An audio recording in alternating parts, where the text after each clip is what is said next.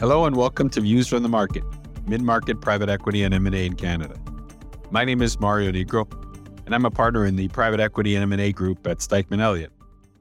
For today's podcast, I'd like to welcome Yaz Ali. Yaz is the CEO of Ontario Home Health. Yaz, thank you for joining us and welcome. Great to see you, Mario. Thanks for having me on. Yaz, we always like to start our podcast by asking our guests to tell us a little bit about themselves, about what they do. I'd love to learn more about you and Ontario Home Health. Yeah, perfect. As you said, you know, currently the CEO of Ontario Home Health, just going on my ninth month now. Been quite a journey.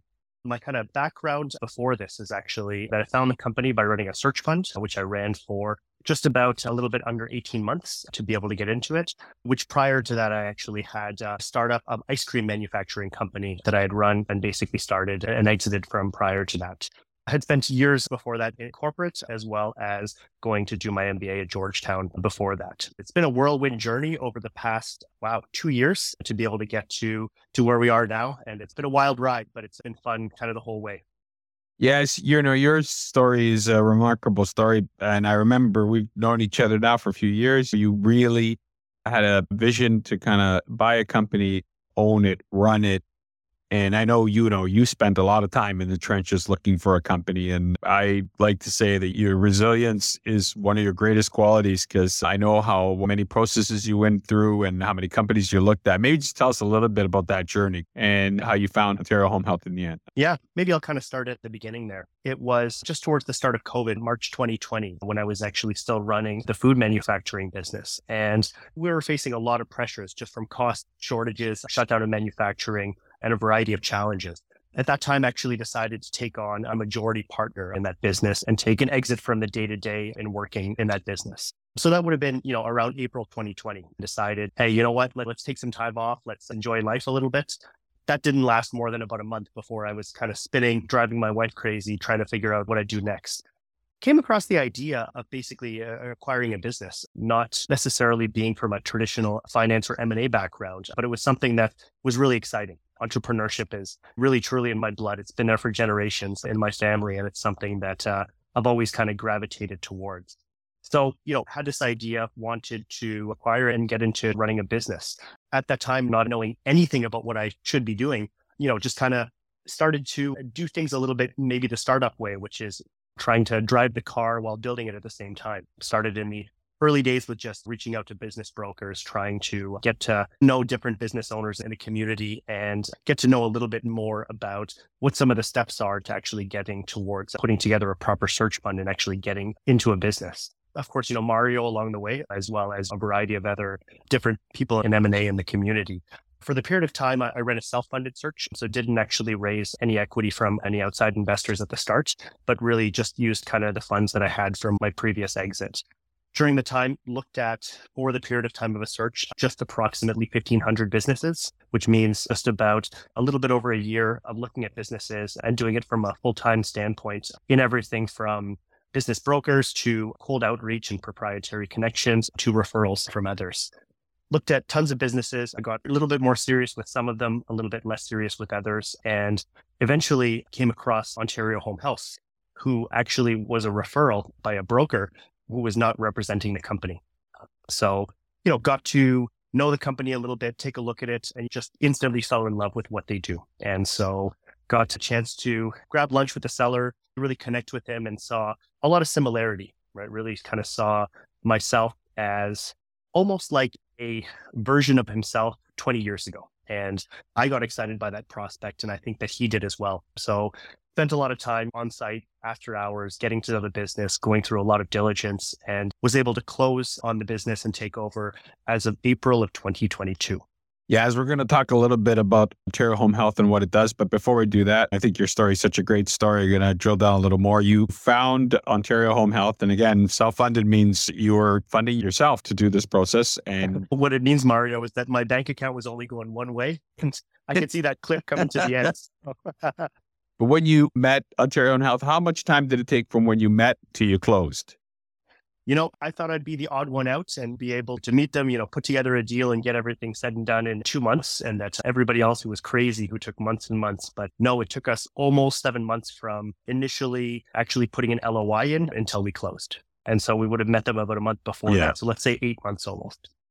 And I mean, obviously, yeah, you didn't have any equity when you started. You had to do the deal, you had to raise equity, you had to do the financing.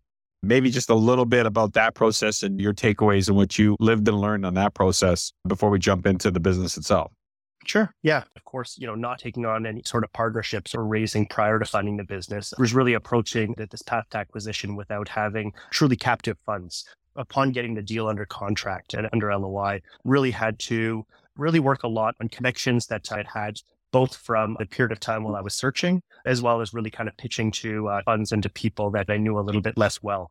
My belief that I had then, which I still have now, is that good deals get funded. If I had had partners and raised equity earlier, but had a bad deal, I think that I would have been in a much worse situation than coming in with a good deal and no money in my pocket to be able to find people to work with alongside on the business. So truly, Mario, it was a lot of gaining connections through the time of the search, you know, every time that I'd hear or meet anybody who had invested in a deal, anything that was close to what I was looking at, I'd make sure that I get their name, get their email, try to send them an article now and again, and send them deals that I was looking at as things went on to get their opinion. So by the time I actually had a deal that I was looking for commitments, um, I already had a relatively deep connection with a lot of the investors that I was looking to raise from. Yaz, I want to turn to the business itself. It's an exciting business, an exciting space. Maybe tell us a little bit about what Ontario Home Health does and why you founded an exciting business. Yeah, exactly. So, Ontario Home Health, we are the biggest home medical equipment supplier in southwestern Ontario. Really, what that means is that any of the medical equipment that a person would need to be able to live in place while aging or while facing any sort of ability challenge or disease, we would supply. So that goes from everything from wheelchairs and walkers to home oxygen and all sorts of recurring medical supplies and services. Our biggest client base in the end are the actual end users, followed by long term care and hospitals who we have contracts with that we would provide everything from mobility equipment to oxygen and respiratory services. I mean, obviously, when you saw this business, at, yes, you have a thesis for where you wanted to go. I know you dug in deep into this space. It's a space you found interesting right from the start know of your search. Where is the opportunity in this business? I'm not asking you to give away the secret sauce, but you know, when you look at this and obviously, you know, you're still in your first year, but where do you see this business going and what can you bring to it to take it to that next level?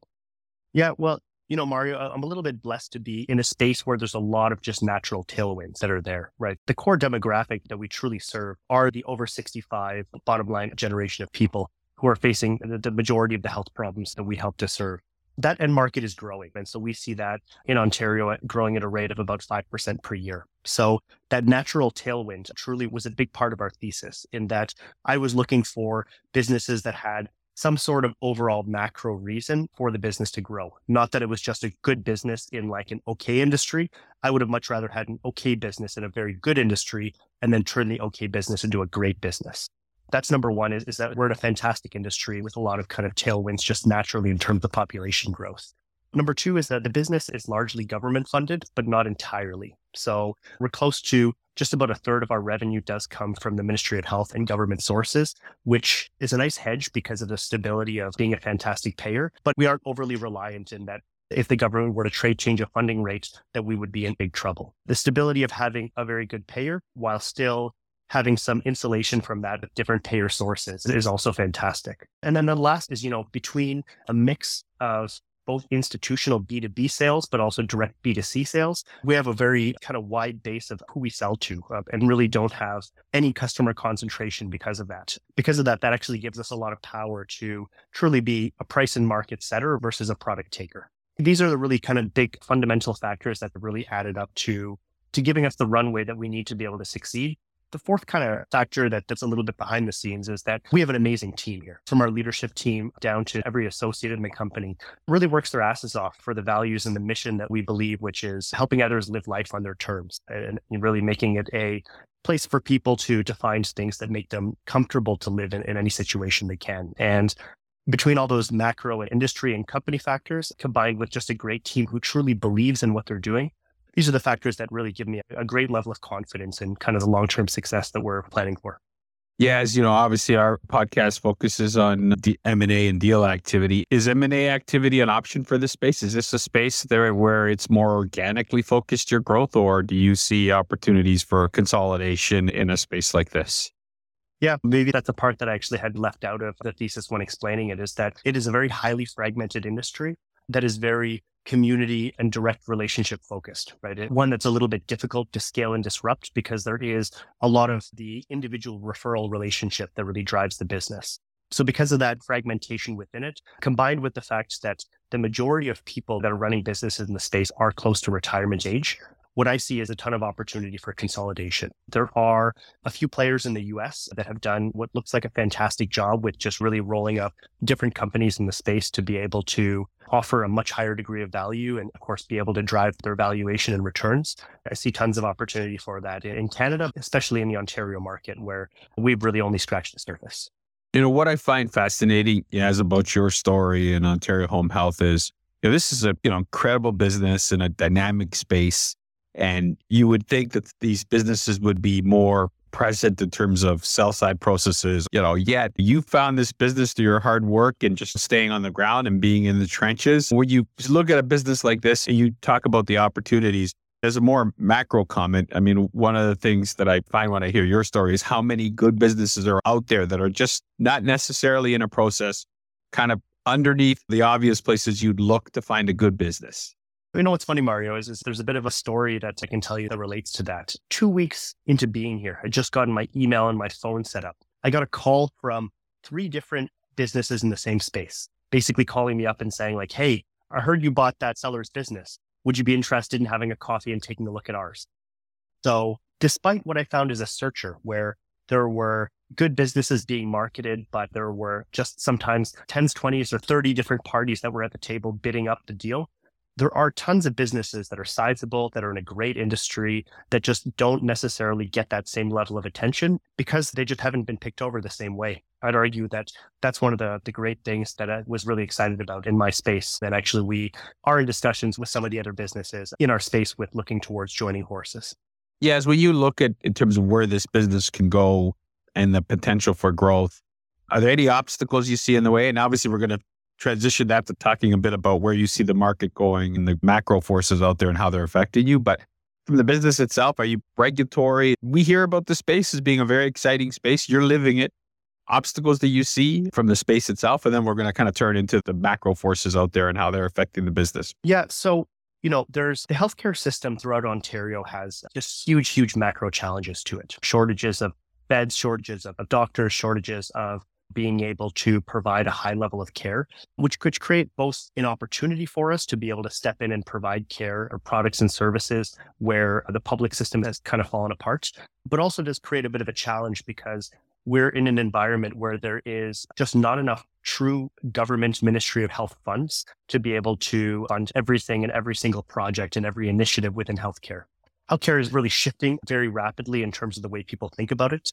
And probably one of the biggest things that we do pay attention to are truly what some of the political decisions and landscape decisions look like under public healthcare. And although, again, it is not our entire business, it presents one of the biggest opportunities for us, but it also presents one of the biggest risks for us. So I'd say that number one, that's probably one of the biggest challenges.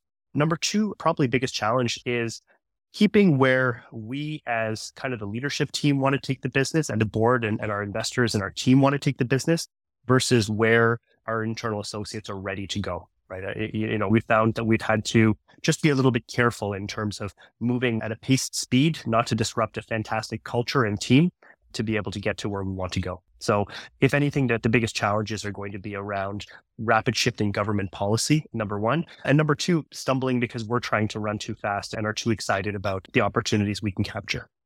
I'm going to take that answer, transition it to the question I always ask all our uh, guests, which is I call it the crystal ball question in terms of where you see the market going and obviously where Ontario Home Health fits in that when you see these macro forces and you see what's going on out there, what's your perspective on the year ahead from an Ontario home health perspective and just what you're seeing in the market?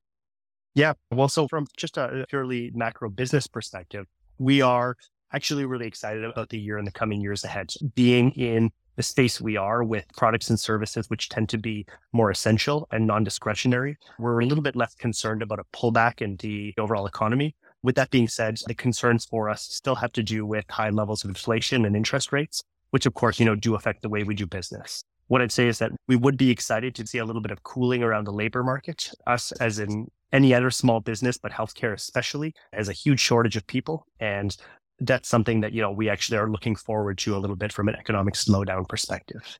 So from an M&A perspective, the market over the past three years, from at least what I've seen and heard from people, is, really unlike anything that's been seen before, right? The amount of heat that came into market, the amount of new buyers, the amount of liquid powder that was available to be able to look towards acquisitions and just general M&A activity, then combined with just a skyrocketing of interest rates and, you know, how that's affected valuations and maybe even a little bit of frothiness with um, people overpaying and then pulling back on different businesses, I think will have effects that are kind of to be determined in the next couple of years. My feeling from what I've seen is that I think that there will be a little bit of cooling in larger scale M&A, but actually heating up in smaller scale. I think that there's a lot of very small businesses that are looking to transition as a lot more people embrace the idea of the concept of the search fund or kind of the small independent acquisition entrepreneur takes off. But those larger funds start to become a little bit more conservative with making big deals without really being sure that they can hit the ROI they want. Maybe a bit of a bifurcation of market is kind of would be would be the crystal ball that I'd add to. Yaz, I want to uh, thank you for joining us. Your perspective is fantastic on so many levels. I mean, just the journey you've been through, the success you've had, the hard work you're doing to grow this business. I greatly appreciate you taking the time to share that story with us. Thank you for joining us. Yeah, of course. No, thanks for having me, Mario. I appreciate it.